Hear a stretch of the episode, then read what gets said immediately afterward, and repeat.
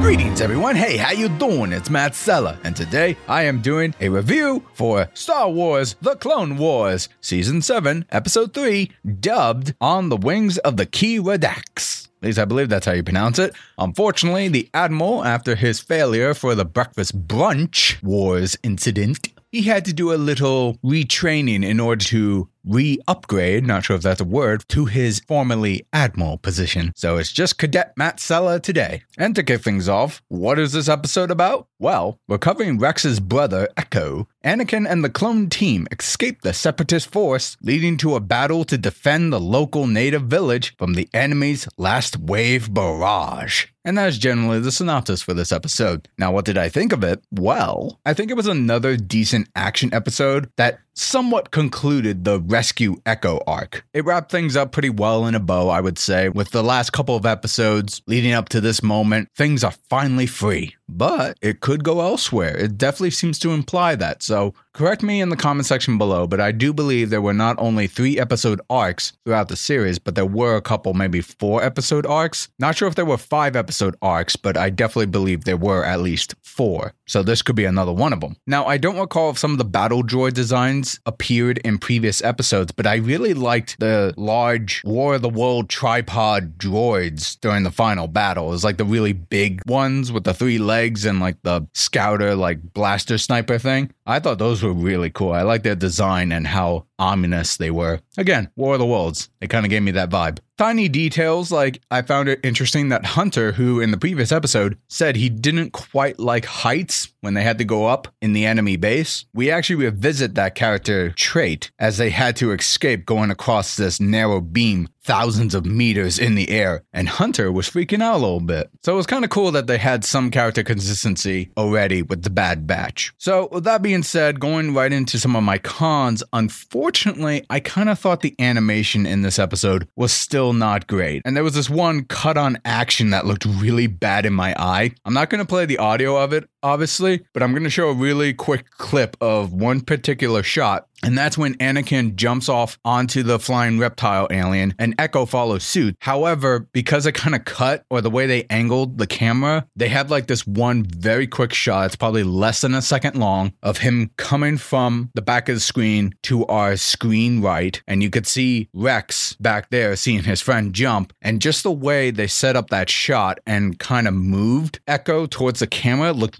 really, really awkward in my eye. Also, did not help that the music cue for it made it feel really cheap.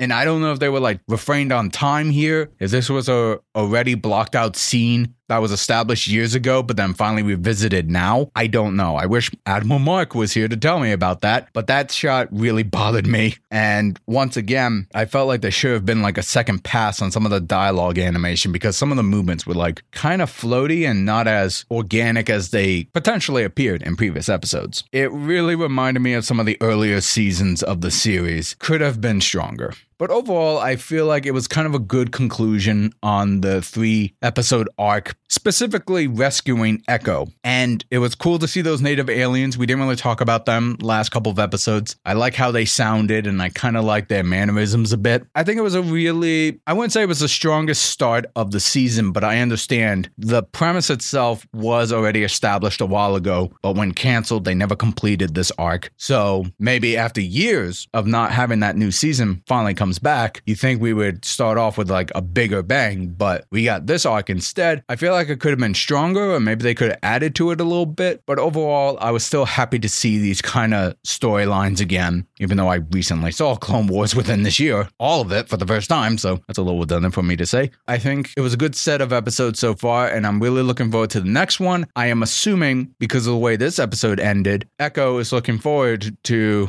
going back to old times, but there's that certain level of apprehension where he has been so augmented and so abused that you don't quite know if he's going to be fully himself or considering the bad guy separatists weren't quite as angry to lose Echo at the very end as you might expect. There could be a backstabbing ahead. We don't know. And we didn't get the backstabbing from the Bad Batch, so I definitely feel like this is going to be a fourth episode arc type thing. And that'll do it for my general opinions on this episode of The Clone Wars, Season 7, Episode 3 On the Wings of the Keeradaks. You heard my opinion, but now I want to hear yours. Let me know in the comment section below. What did you think of this episode? Did you like it? Did you not like it? Share your thoughts, join the conversation. You know the drill. Like, share, subscribe, ring that bell to be notified when new videos drop. And if you want to support me directly, please go to my Patreon or do a one time donation at my Streamlabs. Links are in the description below. This is Cadet Matt Sella thanking you all for tuning in.